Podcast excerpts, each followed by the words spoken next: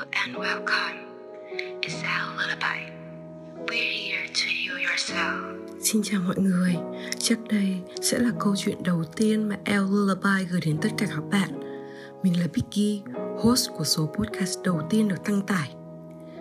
Khi mình đang ngồi thu âm những dòng tâm sự này thì đã quá nửa đêm Và mọi người biết không, ngủ một mình trong không gian đầy tĩnh lặng như vậy Cảm xúc của mình dâng trào vô cùng và nó cũng khiến cho dòng hồi tưởng của mình được chân thật và cảm xúc hơn nữa Mọi người ơi, mọi người có đã hay đang bị mắc kẹt trong những suy nghĩ ngổn ngang và có phần tiêu cực về bản thân của mình hay không?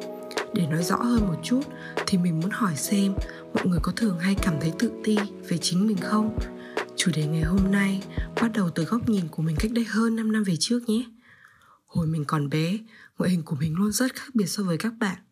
Mình rất mập và đi đến đâu cũng đều bị trêu chọc là con mập, võ sĩ sumo hay các bạn cùng lớp còn yêu ái đặt cho mình một biệt danh mà đọc lái lại sẽ là nói lên được luôn ngoại hình của mình. Mọi người gọi mình là bốn lèo, đọc ngược lại thì sẽ là béo lờ. Đấy, chắc là mọi người cũng đoán ra được ý nghĩa của cái biệt danh đó rồi ha. Bốn lèo theo mình hết những năm cấp 2 Nhưng thành thật mà nói Cảm giác lúc đầu của mình chỉ buồn một chút rồi thôi. Chắc có lẽ do hồi đó suy nghĩ của mình còn vô tư ấy.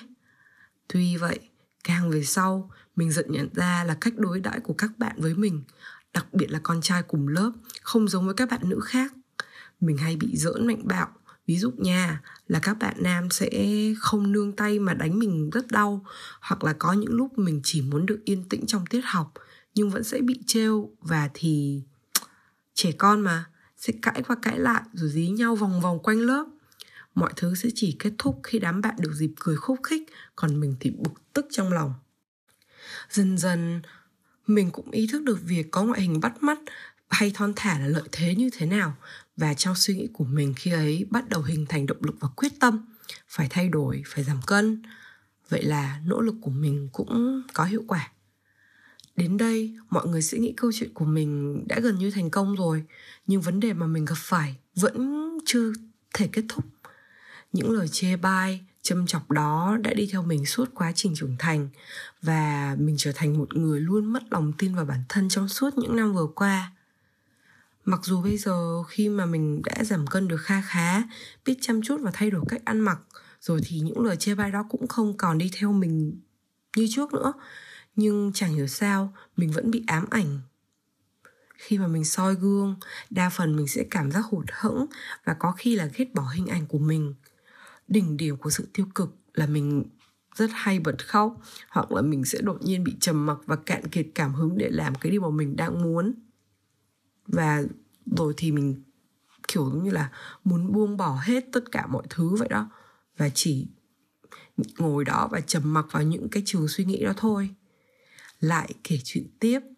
Thì um, khi mà mình học cấp 3 có một lần mình cùng với đám bạn trong đó có cả nam lẫn nữ tụi mình đang đi chơi với nhau này thì tình cờ gặp một bạn nam là bạn của thằng bạn mình. Và tụi mình cũng đứng lại chào hỏi xã giao vài câu để cho bạn mình nói chuyện với bạn của nó một chút rồi lại đi. Ngày hôm sau thằng bạn đó tự nhiên bảo bạn của tao hỏi xin info hết tất cả mấy đứa con gái, trừ mày. Đúng rồi, ai mà xin của mày làm gì ha? Đại loại là nói một câu chưng hửng như thế. Mình biết nó không có ý muốn làm mình tổn thương và có thể chỉ vô tình bông đùa như vậy thôi. Mà mọi người biết không, mình đã vì cái câu nói đó, mình để tâm rồi bị tổn thương vì câu đùa của bạn mình suốt một tuần liền mình nghĩ chắc là mình trong mắt người khác trông tệ này, kinh khủng lắm. Chắc là mình phải xấu dữ lắm. Thì người khác mới bàn luận về bản thân của mình như vậy.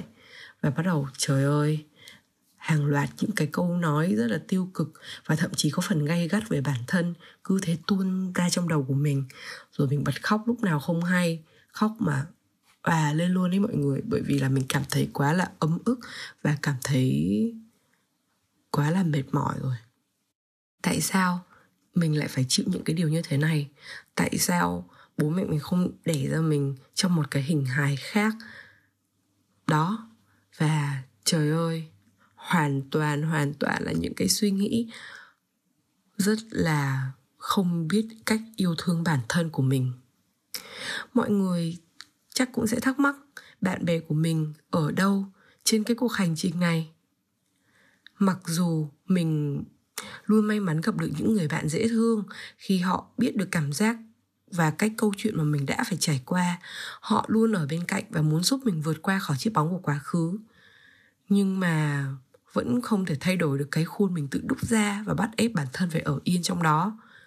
Đồng thời, mình cũng biết rằng vấn đề này mình phải tự vượt qua vì không ai có thể hiểu thấu được hoàn toàn cảm giác mình đang chịu đựng chúng ta, đặc biệt là các bạn nữ, thường tự so sánh với người khác.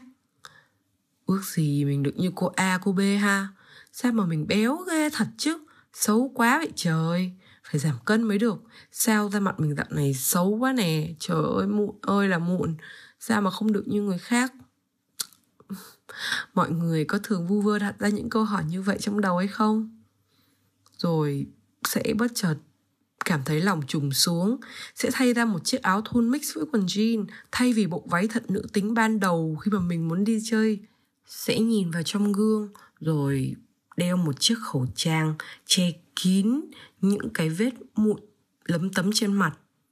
Từ những trải nghiệm mình vừa mới chia sẻ, liệu các bạn có nhìn thấy bản thân ở trong đó hay không?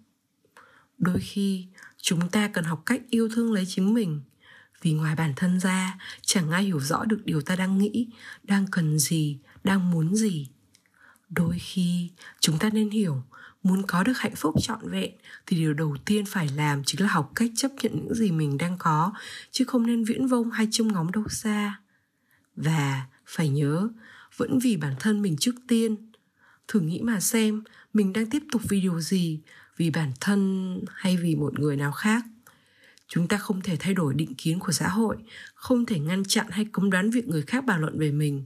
Tuy nhiên, hoàn toàn có thể tự bước ra khỏi những thứ toxic đó. Một người quen của mình đã khuyên mình là, điều mà tao muốn nói với mày, thật sự rất nhiều điều luôn, nhưng tao biết chắc mày sẽ không nghe lời tao. Quả thật là đúng là như vậy đấy các bạn chỉ khi trái tim đầy tổn thương hay khi đã va vấp nhiều rồi bật khóc chúng ta mới tự đứng dậy để chấp vá những vết thương. Chỉ khi là chính mình học cách thấu hiểu được nỗi lòng mình hạnh phúc mới tìm đến và gõ cửa. Trăm lời khen của người khác sẽ không bằng một lời tự động viên khuyến khích của bản thân mà đúng không? Mình của hiện tại um, vẫn chưa hoàn toàn hết tự ti đâu nhưng mà mình đang tập yêu thương và trân trọng bản thân nhiều hơn và mình biết là không chỉ riêng về ngoại hình, sẽ có đôi khi chuyện của chúng ta đang làm sẽ trở thành chủ đề bàn tán của người ngoài. Vậy nên, học cách bỏ ngoài tai những cái tên mà họ đặt, những lời châm biếm họ đang cười cợt và tin tưởng vào bản thân mình hơn. Ai quan tâm người khác nghĩ gì? Điều quan trọng là mình cảm thấy như thế nào mà? Có như thế, ta mới tìm được chốn bình yên và tự tin bước tiếp con đường phía trước đến đây cũng là lúc khép lại chủ đề ngày hôm nay. Cảm ơn tất cả mọi người vì đã lắng nghe. Yêu thương thật nhiều và hẹn gặp lại các bạn trong những số sắp tới nhé. Lullaby chào tạm biệt mọi người nha.